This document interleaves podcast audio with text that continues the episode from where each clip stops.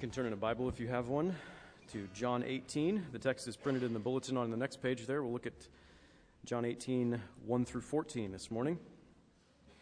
I had a question for you. What is authority? What is true authority? Say that word out loud in our culture, and um, people cringe, right? Authority is, is bad. Authority is something to be resisted, something to be rejected. It's an idea to be overcome. is authority is authority having a really impressive uh, or commanding bearing about you? Is that what authority is? Is authority the ability to inspire others and gain a following? These are some common conceptions, I think, of what authority is. Is authority the ability to speak in such a way that shuts down your opponents and wins all arguments? Is authority having a position where you can, you can pick up a phone and make things happen? Is authority having a position where you can pick up a sword and make things happen? Is, is it the power to control circumstances to accomplish your agenda or to, to convince and compel other people to get on board with your agenda and serve your purposes? Is authority simply being able to do whatever you want to do? I think a lot of people have problems with authority because uh, all they've seen is how sinners have corrupted true authority. we don't understand what true authority is. Uh, we lost that concept a long time ago. God has all authority. And that is good. He has good authority, and it looks very different from what we might expect, what we conceive to be regular, regularly uh, true authority. Jesus has true authority, but it's not the kind where he stopped people from plotting against him. Not the kind of authority where he stopped his betrayer from handing him over to the earthly authorities and set him up, uh, set, him, set himself up as the big boss living in the big life. Right? That's getting everything that he wanted for himself. That's, that's not Jesus' authority. When Jesus exercised his authority, he died. That was the exercise of his true authority. He died. He was the victim of great injustice. He was a victim of corruption. He was a victim of evil. But he wasn't tricked into being that victim. He wasn't intimidated. He wasn't overpowered. He wasn't at the mercy of his oppressors. He wasn't anybody's doormat. He wasn't being codependent to stay in an abusive relationship with humanity until we had no further use for him and killed him, kicked him to the curb. That's not what happened. He allowed himself to be betrayed and arrested. That's what we see in our passage this morning. And then mocked and tortured and killed, and even to be utterly misunderstood through it all and for centuries to come, people look at Jesus and misunderstand his authority. They perceive it to be weakness. But this was an exercise of his true authority to give his life for love's sake. That doesn't make any sense to us. It overthrows us. It's also the most beautiful and wonderful thing the world's ever seen. It is good when Jesus overthrows you with his authority. It is good. So that's what we're going to look at this morning. Let's pray, then we'll read the scripture.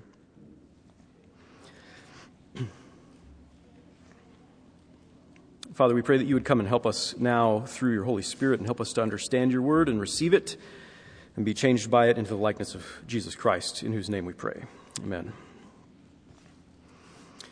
When Jesus had spoken these words, he went out with his disciples across the brook Kidron, where there was a garden which he and his disciples entered. Now, Judas, who betrayed him, also knew the place, for Jesus often met there with his disciples. So Judas, having procured a band of soldiers and some officers from the chief priests and the Pharisees, went there with lanterns and torches and weapons. Then Jesus, knowing all that would happen to him, came forward and said to, said to them, Whom do you seek? They answered him, Jesus of Nazareth. Jesus said to them, I am he. Judas, who betrayed him, was standing with them, and when Jesus said to them, I am he, they drew back and fell to the ground. So he asked them again, Whom do you seek? And they said, Jesus of Nazareth. Jesus answered, I told you that I am he. So if you seek me, let these men go. This was to fulfill the word that he had spoken Of those whom you gave me, I've lost not one. Then Simon Peter, having a sword, drew it and struck the high priest's servant and cut off his right ear. The servant's name was Malchus. So Jesus said to Peter, Put your sword into its sheath. Shall I not drink the cup that the Father has given me? So the band of soldiers and their captain and the officers of the Jews arrested Jesus and bound him. First, they led him to Annas, for he was the father in law of Caiaphas, who was high priest that year. It was Caiaphas who had advised the Jews that it would be expedient that one man should die for the people. This is the gospel of Jesus Christ. Praise be to you, O Christ. So, in this scene, in John's record, his account of the gospel, his eyewitness account, he's, uh, he's showing that we, we've just emerged from the upper room. We've spent several months in the upper room. Uh, the last five chapters of John's gospel are the record of Jesus' conversation around the table, around the dinner table, during his last meal with his disciples, and uh, including and, and finishing up with his high priestly prayer, which we just finished up last week. His betrayer, Judas, has already left the conversation by this time. And now Jesus leads his disciples out into the night to the showdown, so to speak. Normally, uh, this late in the evening after a feast, one would think about settling in for the night, maybe giving into that food coma. but they, they leave the city. They cross the brook Kidron for the Mount of Olives and the Garden of the Oil Press, that is Gethsemane. This is sort of a condensed account of all of that. Uh, you see in, in, the other Gospels, um, uh, sort of enlarged on the fact that Jesus goes out there and he prays, and his disciples actually do give in to the food coma and fall asleep on him a few times. But uh, before he's arrested, they spend some time in Gethsemane. Gethsemane, which is on the Mount of Olives here, across the brook Kidron. So, just by the way, uh, the brook Kidron is mentioned in the Old Testament a few times, but it's mentioned when King David, the rightful king, is driven out of the city. He's fleeing Jerusalem, and he crosses this brook it says he crosses it toward the wilderness. As he's on his way out, he climbs the Mount of Olives and he's weeping because the people turned against him, because his own uh, advisor, one of his close friends, one of his trusted advisors, Ahithophel, uh, had betrayed him. So Ahithophel and Judas, the two betrayers of kings, uh, they're the only two people in the Bible who end up hanging themselves because of what they've done. So now the son of David walks in his father's steps. The greater king, he's not fleeing from the betrayal, not fleeing from his betrayer. He's going out to meet him. So personally, I prefer to avoid conflict. I'm self-protective that way. I'm afraid that way. I don't I don't love people enough to enter into conflict with them where I might be actually killed, to enter into that conflict with them for their good, there's a lot of fear that I've got to overcome to do anything like that at all. Jesus is not like me. Thank God. So Judas knew where to find Jesus. This was one of their sort of regular hangout spots that Jesus took the disciples. Um, so Jesus went there where he knew that Judas would be able to find him. Judas knows how normal people react when they're faced with conflict fight or flight. Right? So, in case Jesus tries to, he goes for the flight option, he tries to run and hide in the dark in the garden, he brings lanterns and torches. In case Jesus picks the fight and his disciples, they try to fight, he brought the armed forces.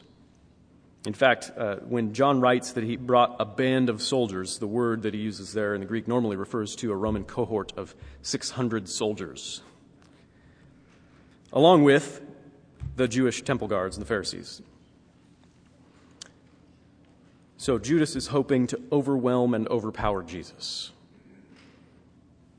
by either a show of force that will just intimidate him or as a last resort, maybe, the actual use of force. It's a it's the shock and awe campaign. That's what Judas is going for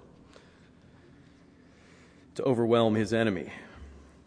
It says in verse 4 Then Jesus, knowing all that would happen to him, knowing all that would happen to him, did what? Fight or flight. Collapsed into a fetal position, wish it would all go away, no, he didn't have a fear reaction like I'm sure I would have in this situation. Jesus is not like me, thank God. He had come out to the garden for this very purpose. So, it says, knowing all that would happen to him, he came forward and he engaged with them. He engaged with them. And he asks, Whom do you seek? So we know he isn't asking because he's ignorant. He knows exactly what's happening. He's asking questions like God asks questions. God, who knows what's happening, still asks questions, not because God is ignorant, not because God is lacking information, but in order to engage people who really don't know what they're doing. God's engaging. God's asking you questions for your sake He's not withdrawing, he's engaging. You remember the Garden of Eden when God was walking in the cool of the day? Basically, that means that fateful night in the first garden when God called to the man who had just sinned and said, Where are you? It's not like God's GPS froze up. He wasn't playing Marco Polo, fun game in the garden. He was entering into dialogue with a sinner for the sinner's good to call that sinner to confession and repentance. He's engaging and he's asking questions for Adam's sake. Adam didn't know what he was doing, Adam didn't know how bad things really were. Neither do Judas or the soldiers who are with him know what they're doing or know how bad things really are. They have no idea. They have no idea. So Jesus moves towards them and he asks them probably the most meaningful question that anyone could ever ask Whom do you seek? On the face of it, pretty straightforward question. See, you've got an army together, probably to come looking for someone. Who is it? On another level, though, it can expose the deepest questions and the pursuits of our lives. Usually we think in terms of, you know, what's the, what's the big question? What's the the one big question we've all got to grapple with what's the meaning of life? Why am I here? What's the purpose of all this? The main question is whom do you seek? It'd be the most painful question to hear ourselves truly answer. Whom do you seek? You need to answer that question above all questions. Whom do you seek? It's the perfect question and they have to answer it. They have to answer it. They can't escape it. They answered him, Jesus of Nazareth. Jesus said to them, I am he. Now, literally, he uses the same divine self identification that God uses very frequently in the Old Testament when he says, I am who I am. He just says, I am. Very important words. We've seen him use that self identification so many times in John's Gospel. He's really identifying himself with God. He's saying, I am. I am. He's the Word of God. He's speaking with all God's authority. So when you see Jesus, when you hear Jesus, you're seeing God, you're hearing God Himself in the flesh. Whom do you seek? He's the one you're looking for. He's the one you're looking for. So it says in Psalm 29 that the voice of the Lord is powerful. The voice of the Lord is full of majesty. Or in Joel's prophecy, chapter 3, it says, The Lord utters his voice, and the heavens and the earth quake. In this case, when Jesus said to them, I am he, They drew back and fell to the ground, all of them, including Judas, his betrayer. No one can stand before God as he speaks, as he reveals himself. We fool ourselves into thinking that if it came to a showdown between us and God, we'd stand there angrily and we'd shake our fist at him and we can tear God down from his throne and we can, we can just stand against him. Right? But all he has to do is open his mouth and our hearts stop. That's the way it really is. It happens every time sinners encounter God in the scriptures. They fall before him, they pass out. They cannot stand, can't stand against God. In fact, the scripture makes this promise there will be a day when everyone will fall at Jesus' feet, like these soldiers did. Every single person. Rodney Whitacre said that this reaction that they have, the soldiers there, it's not a reflection of their hearts as if they were worshiping him, praising him, giving him the honor that he deserves. It's not a reflection of their hearts, but of Jesus' majesty.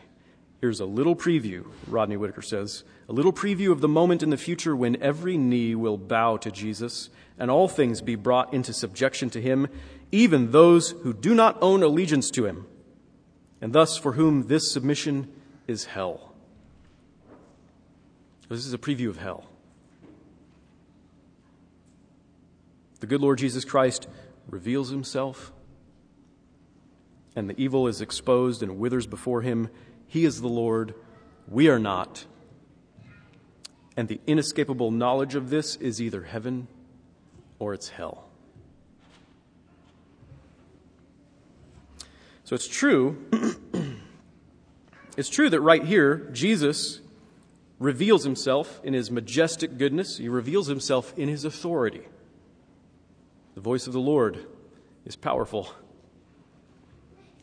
His enemies are powerless before him. A whole army makes no difference. Raymond Brown says, even when his hour has come, no one can lay a hand on Jesus until he permits it. Until he permits it. So he's, he's revealing his authority in basically knocking down an army with two simple words. But knocking his enemies down with the word is not the real display of his power.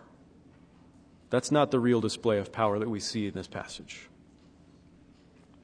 That just helps you to see more clearly when he knocks down his enemies with a word. It just helps you to see more clearly that what he does next is true authority. That's the true display of his power. So he asks them again, Whom do you seek? It may be a bit playful, like God often is when he repeats his questions to people who aren't getting it. But it isn't taunting. He's not playing cat and mouse. He's not being cruel. He's condescending to stay engaged in the dialogue and to move forward with them. He could end this all at any moment and walk away. It's probably what I would have done. Jesus is not like me. Thank God. He's not like me. I don't know if they were trembling with fear when they answered. He asked them again, whom do you seek? Uh, should we say it? Remember what happened just a second ago? I don't know. Or if they were so audacious as to think they could actually stand this time, maybe they'd be ready for it so they could. Or, or if they're just crazy, stupid amnesiacs. They, they said exactly the same thing Jesus of Nazareth. So Jesus answered, I told you, get ready for it. I am He. And then they wince and they cower. No. Um, I told you that I am He, so if you seek me, let these men go. And there it is true authority. Take me, spare them. Take me, spare them. Jesus went into the conflict. He could have stayed at home. He could have fled. He could have destroyed them all. But he went into the conflict on behalf of his people on behalf of his disciples for love's sake, even to die for them so that they'd be spared. He said earlier in John 10, the Good Shepherd discourse that he gave, He says, I am the good shepherd. The good shepherd lays down his life for the sheep. For this reason, the Father loves me because I lay down my life that I may take it up again. No one takes it from me. That's obvious now. No one takes his life from him. But I lay it down of my own accord. I have authority to lay it down. And I have authority to take it up again. This charge I have received from my Father. So that authority is inconceivable to us. We don't even recognize it for what it is. Our version of authority is to reject God's will and set ourselves up as the center of the universe. Everything will serve me, my pleasure, my comfort, my security, my immortality. His authority is to do God's will, is to keep his Father's charge which means giving himself up in order to protect and love sinners who hate him, who are going to kill him. Ultimately, it means drinking the cup of God's own wrath for them in their place. Rodney Whitacre says that he issues orders to those arresting him. Their power has just been shown to be insignificant compared to the power of his word. And now the fulfillment of his word is the operative force. Take me, spare them. And John writes that this was to fulfill the word that he had spoken. Of those whom you gave me, I have lost not one. No, he just, he just prayed that in John 17 in his high priestly prayer. So he gave himself for them to safeguard them that night, that very night, from the soldiers, which was, of course, a picture of his power to save us from destruction, from being lost, to save us from God's wrath. His authority is an authority to save through self sacrifice. That's what his authority is. To save through self sacrifice, an authority to love and to give himself, even when that self gift is easily misinterpreted for weakness and failure. Because it looks like a failure when soldiers arrest you. It looks like a failure when they rough you up and when they nail you to a cross, and it looks like a failure when they laugh at you while you die. I imagine some of those soldiers thought they should get a promotion for capturing Jesus of Nazareth. I imagine any good social worker would advise Jesus to leave that abusive relationship. So, who's in charge here? Who demonstrates true authority? Did the betrayer have the victory over Jesus? Did they walk all over Jesus? Was Jesus de- desperately foolish to stay in that abusive relationship? It says later in John's Gospel in chapter 19, Pilate, who's sort of the big boss in the picture here in terms of earthly authorities, Pilate says to him, Do you not know that I have authority to release you and authority to crucify you? And Jesus answered him, You'd have no authority over me at all unless it had been given to you from above. No, Jesus has the true authority. But if you give your life into the hands of an enemy, then, then he'll think that he had the victory over you, and he'll think that he took your life from you. And Jesus had the authority to give his life anyway, even though there, there was that misunderstanding. And there has been that misunderstanding that Jesus was just crushed under the, the wheels of the world's authority weak and a failure. His identity wasn't bound up with what his enemies thought of him. He didn't need them to think, oh no, you really are in charge here. He wasn't threatened by the thought of being misunderstood. It was painful what he was about to do. It was painful, but it was a pain that he was willing to suffer for love's sake. No one made him suffer it. He was willing to suffer it in order to reveal his Father to a world that hated him.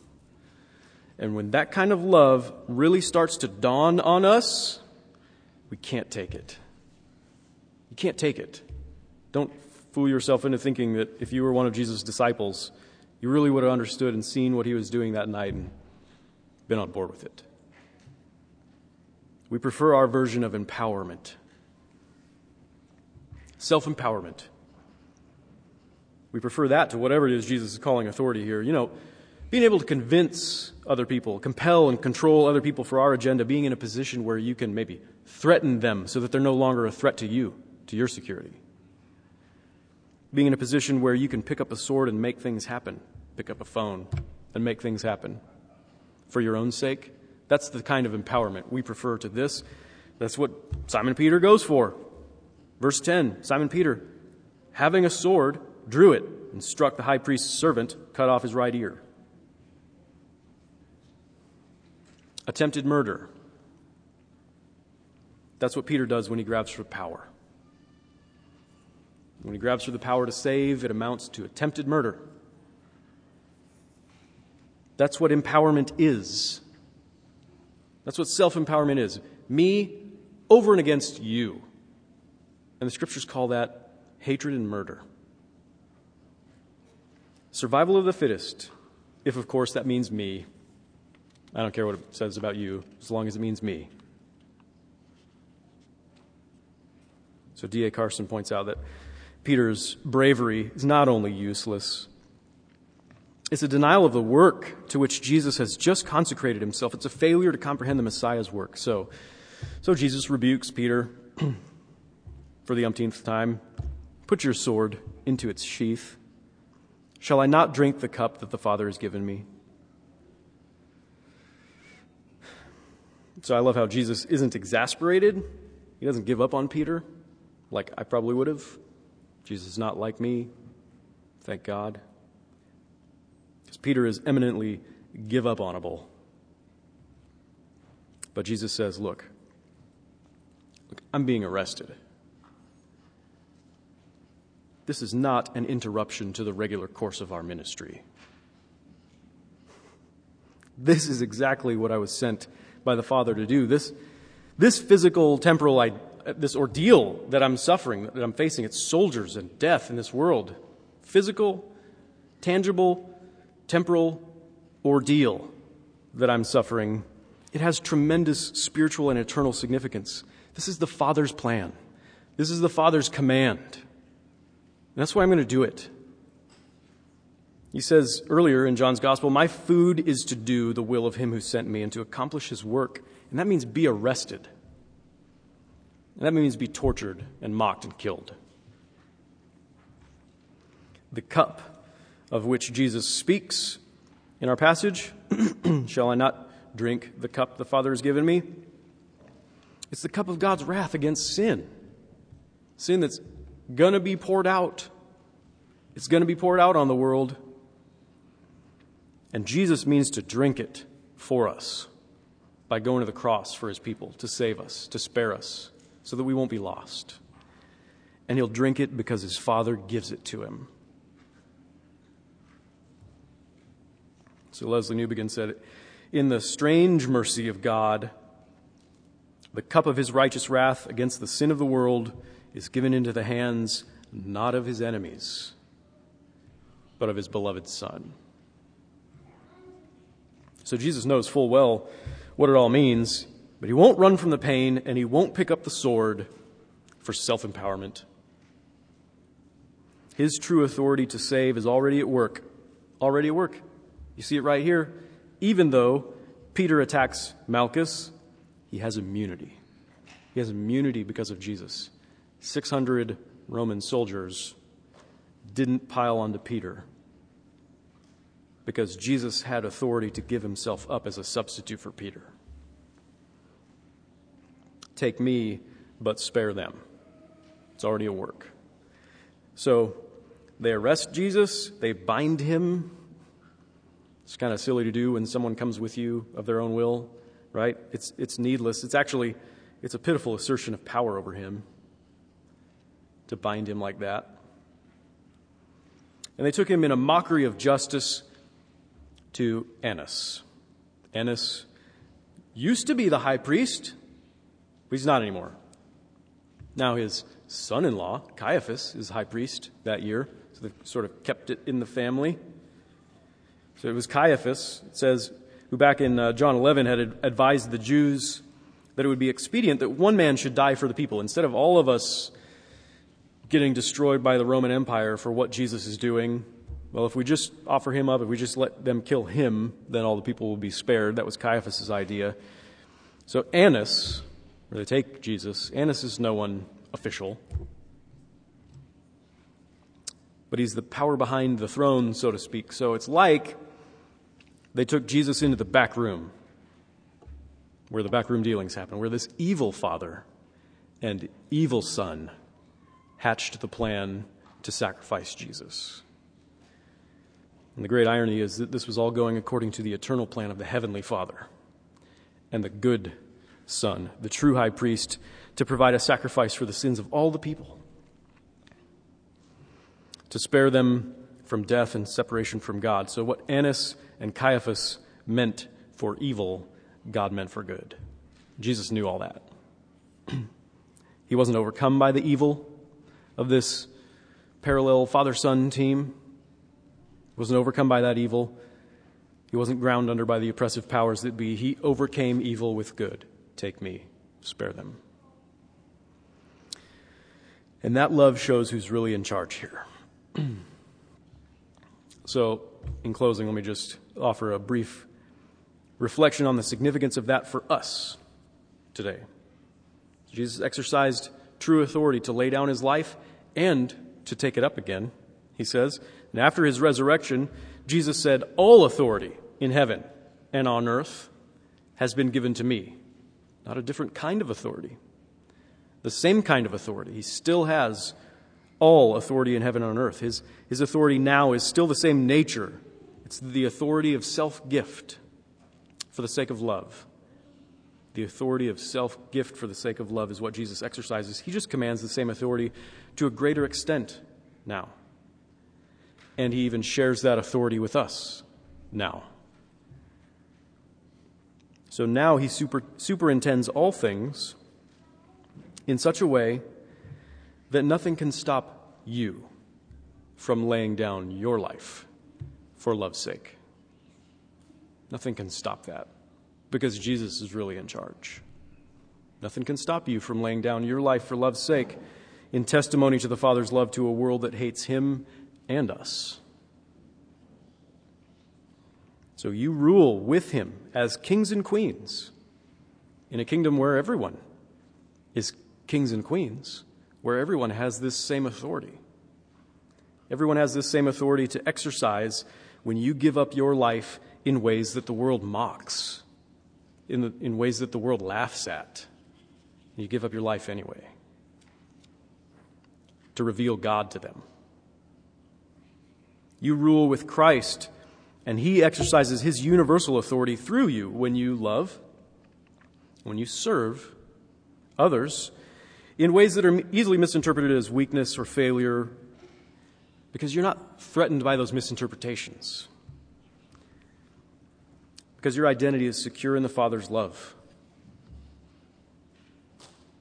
Jesus' authority extends into the world when his body, his body enters into conflict and allows itself to be betrayed and arrested and mocked and scorned and killed for the good of its enemies, even when that looks like the enemy has the victory. Jesus' authority overthrows the world's ideas of empowerment, and it reveals the true self giving nature of the divine power, God's own power, the power of self gift.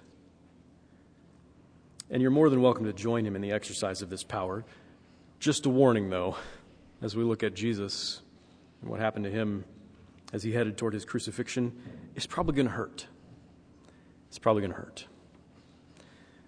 But because we have a God who resurrects his beloved, it'll be okay after. Amen. Let's pray.